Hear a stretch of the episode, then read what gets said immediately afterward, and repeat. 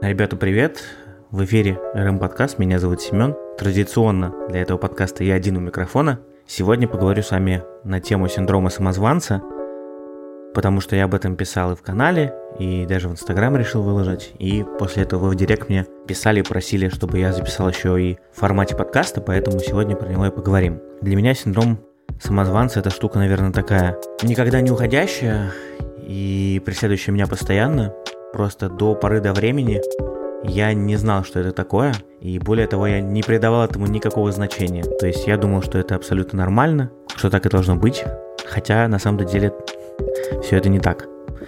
Традиционно предыстория. Как я уже говорил, что в рекламе я работаю уже больше десять лет, хотя на Headhunter у меня висит резюмешка, в котором практически девять лет. На самом деле я еще часть не вписывал. И так уж сложилось, что ну, у меня действительно были в жизни проекты, которыми я внутренне горжусь. То есть э, это даже опыт работы в Кудаго, когда мы развивали сообщество, когда я одним из первых вообще в России запускал рекламу в Инстаграме, когда я набирал несколько миллионов подписчиков в нашей соцсети. Да, я много тогда работал, да, я перегорал, но это было, блин, самое крутое время для меня. И даже несмотря на то, что на тот момент у меня было, ну, по сравнению с сейчас, э, нынешней текущей зарплатой, ну, вообще она смешная, тем не менее, я вообще был счастлив. И это самое удивительное для меня. И в тот момент я точно помню, что все окружающие меня друзья говорили, типа, Сём, блин, ты реально крутой. Ну, типа, так может сделать реально не каждый. И тут самое парадоксальное для меня наступало. Вместо того, чтобы порадоваться и сказать, да, действительно, так и есть, я говорил, ребят, ну вы что, вы серьезно? Да такое может сделать абсолютно каждый. И вместо того, чтобы принять свои успехи и понять то, что подобное действительно может сделать не каждый, я это все отрицал и делал вид, что, ну, за это даже хвалить меня не стоит. Понятно, что вот это мы назовем отрицание похвалы. Есть еще такая штука, как похвала от незнакомых мне людей, и тут принято говорить, что если тебя хвалит незнакомый человек, да, то такая похвала вдвойне важная цена, потому что человек говорит это искренне. Но здесь срабатывал другой фактор. Мне казалось, что поскольку человек меня не знает, он вообще не может говорить что-либо адекватно и честно и делиться своим каким-то фидбэком. И, скорее всего, значит, он точно лукавит или пытается таким образом со мной подружиться. Да, это звучит очень странно сейчас, но тем не менее. Это первый фактор, и он, честно говоря, сильно очень меня беспокоил долгое время. Ну, вы просто представляете, да, вот вы делаете крутой проект какой-то. Для себя, естественно, внутри вы думаете, блин, круто, да? Ну, то есть, как это сказать? Ты даже не знаю, как объяснить нормально. Я думаю, что люди, у которых подобный синдром есть, меня точно поймут и поймут мое состояние. Я просто пытаюсь вам сейчас его передать и объяснить в формате подкаста. То есть, как это происходит? Ты сидишь, работаешь, ты делаешь что-то, у тебя что-то получается, ты от этого кайфуешь, но осознание того, что это прям нереально ценно и ну, за это стоит хвалить, и на это стоит обращать внимание, такого нету. Подобное преследовало меня на протяжении вот, всех вот этих лет. Что могу сказать? Потом это все трансформировалось в то, что я боялся, что я не смогу найти работу. И это вообще отдельная история. А, опять же, все мои друзья говорили, что Сём, ну с твоим опытом и знаниями, я не хочу сейчас казаться человеком, который хвастается, я просто рассказываю вам то, как мне говорили, да. Я скажу честно, во многих вещах в рекламе я могу не до конца что-то понимать. Я могу не знать какие-то базовые тезисы, либо какие-то термины.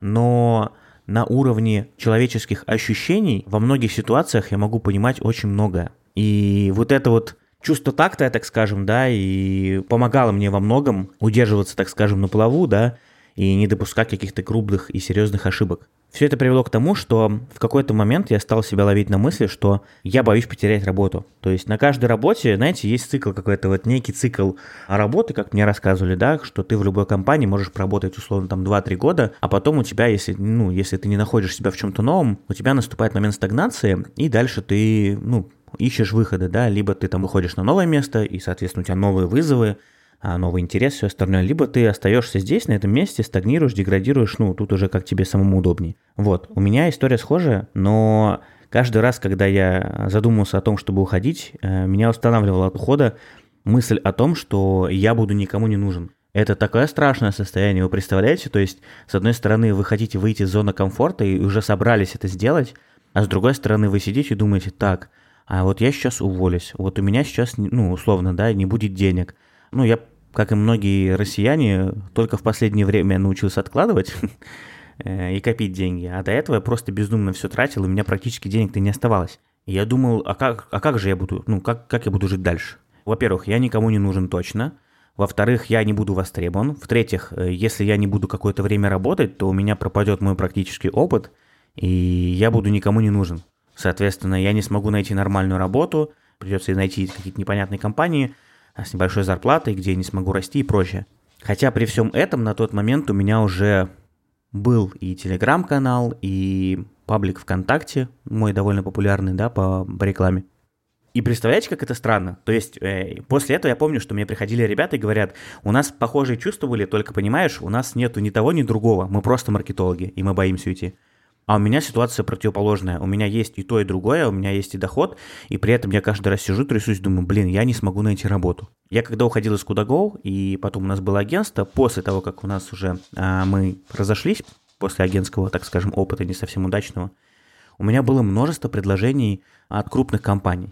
Из финтеха, из эдтеха, вообще отовсюду просто. То есть у меня была возможность выбирать, и при этом при всем, уже зная тот момент, что я могу выбирать, где я буду продолжать работать, я все равно боялся того, что я не смогу найти работу.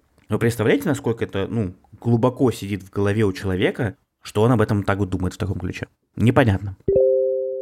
С одной стороны, я могу сказать, что психолог мне в этом сейчас тоже помогает. Мы пока что досконально эту тему не прорабатывали. Мы обсуждали только мое текущее состояние, выгорание, состояние апатии и нелюбовь к работе. Но слава богу, что с этим мы уже разобрались. И поскольку мы разобрались с этим, все вот это начинает потихонечку тоже устаканиваться, и а, в голове какой-то сумбур проходит.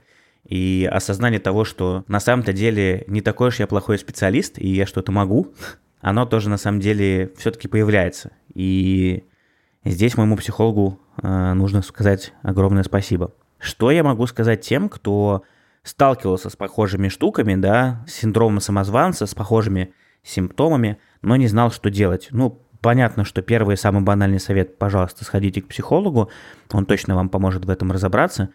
Я не буду здесь э, говорить, что я даю какие-то уникальные просто методики, уникальные советы. Я, это Ну, это банальные штуки, но эти штуки действительно вам помогут. И второй, наверное, самый главный момент, что если вы видите, что у вас есть такая проблема, не надо ее отрицать. Я в свое время столкнулся с тем, что когда я понял, что это действительно проблема, я стал делать вид, что ее не существует. То есть, ну, да, я боюсь потерять работу, но значит, я не буду увольняться, значит, я не буду ничего менять в своей жизни, оставлю все как есть и так далее. И вот это общее состояние, когда вы уже понимаете, что у вас что-то не так, но вы это откладываете, и при этом там вам ваша работа не приносит удовольствия, это самое фиговое, что может быть. Потому что, типа, у вас все вот эти факторы, они вместе начинают на вас давить еще сильнее, и получается, что вы не можете нормально работать, потому что вы все практически время посвящаете вот этому. Вот и все. Что могу сказать еще по поводу синдрома самозванца? Мне кажется, что в нашей с вами профессии эта штука сильно распространена, но самый главный фактор, как правильно я услышал, что это все идет из детства. То есть э, до работы с психологом я даже и подумать не мог, что многие аспекты или многие э, там, пункты, да, в моей голове, которые есть, они все завязаны на моих каких-то детских переживаниях, комплексах, э, там, болях и прочее. И только когда вы их прорабатываете, у вас приходит понимание того, что, ну, эту штуку надо просто отпустить и про нее забыть. То же самое касается и непринятия ошибок. Я просто ненавижу ошибаться. И поэтому очень часто в тех же ситуациях, когда нужно принять какое-то жесткое решение, либо сказать, да, мы точно будем делать так, и я начинаю колебаться. Или по несколько раз менять свое решение. Я просто боюсь ошибиться, потому что я боюсь, что потом мне будут говорить, что я сделал все что-то неправильно. Я просто смотрел статью в интернете, где есть несколько признаков, да, что у вас синдром самозванца. Вот он, вам трудно принимать похвалу. У меня такое происходит, причем и от друзей, и от незнакомых. Вы чувствуете, что не заслужили то, что с вами происходит? У меня, блин, это вообще, это вообще другая тема, на самом деле, для разговора, но я очень часто себя ловлю на мысли, что я вообще не заслужил того, чтобы у меня был вот этот телеграм-канал, я не заслужил того, чтобы меня читала большая аудитория, я не заслужил того, чтобы там у меня были слушатели подкаста. И, знаете, вот эта тема, это очень сильно, на самом деле, бьет именно по вашему психологическому состоянию. То есть вы начинаете просто загоняться, сами себе придумывать и прочее. Еще один пункт, вам кажется, что окружающие справляются совсем легче и быстрее. Это мне тоже так постоянно кажется. То есть мне иногда, я иногда думаю, блин, почему у меня на решение одной задачи уходит там несколько часов, а другой человек может это сделать за пятнадцать минут? И я тоже начинаю эту тему очень серьезно заморачиваться и все прочее. Вы считаете, что ваши успехи – это случайность. Вот именно так я и считаю. Когда мне говорят: а, Семен, расскажите, пожалуйста, про ваш опыт, как вы развивали там ваш телеграм-канал, я говорю: ну, слушай, да, это случайно получилось. Ну, я это всю жизнь связывал с тем, что я просто довольно стеснительный и скромный, и поэтому я не хочу приукрашивать свои какие-то успехи. А на самом-то деле это синдром самозванца. Еще один пункт: вы объясняете успехи внешними факторами. Вот. Точно про меня. Вот просто все пункты про меня. Я каждый раз объяснял, что а, это не из-за меня произошло, а вот потому что были-то такие причины, типа ставки там на таргетированную рекламу упали в рекламном кабинете Фейсбука, а креатив просто подобрался вроде как неплохой, там вот здесь нам, нам включили нас в подборку телеграм-каналов и все прочее. То есть, по сути-то это все моя работа. По сути, все это появление вот в, том же, в той же подборке, креативы, это же все делал я сам. Либо результат моей работы повлиял на то, что я появился в той же подборке. Но я говорю, что это все внешний фактор. Вы постоянно боитесь, что вас вот-вот раскроют. Да, у меня здесь тоже такая есть штука, поэтому у меня появился второй канал, когда FoodTech. Допустим, те же самые все рекламные публикации, которые там теперь выходят, они выходят только с пометкой промо. Я надеюсь, что когда-нибудь русский маркетинг у меня тоже придет к тому, что я смогу все-таки пересилить себя и эту метку промо там ставить. Пока что, к сожалению, не могу объяснить почему, но не готов. Вы чувствуете себя неуверенно? Ну да, это, наверное, самый ключевой пункт и параметр. Чувствую себя неуверенно. Ну да.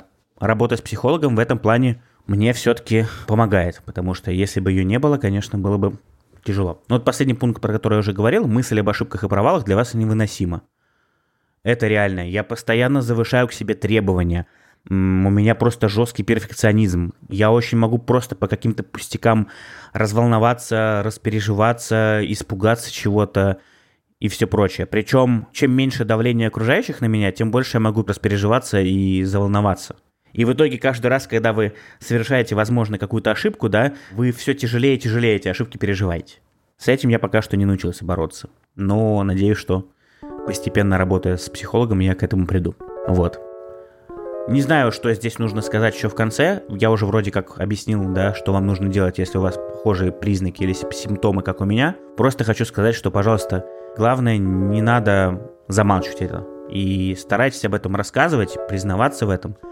Потому что в наше время все-таки даже ваши окружающие, ваши друзья понимают и знают, что это такое. И поверьте, уж лучше вы от них получите все-таки поддержку, и они будут вас понимать, что с вами происходит, нежели будут думать, что у вас есть просто какие-то проблемы с головой либо с психикой. Вот на этом, наверное, сегодня и закончим. До встречи в новом выпуске. Это был Семен и РМ Подкаст. Пока-пока.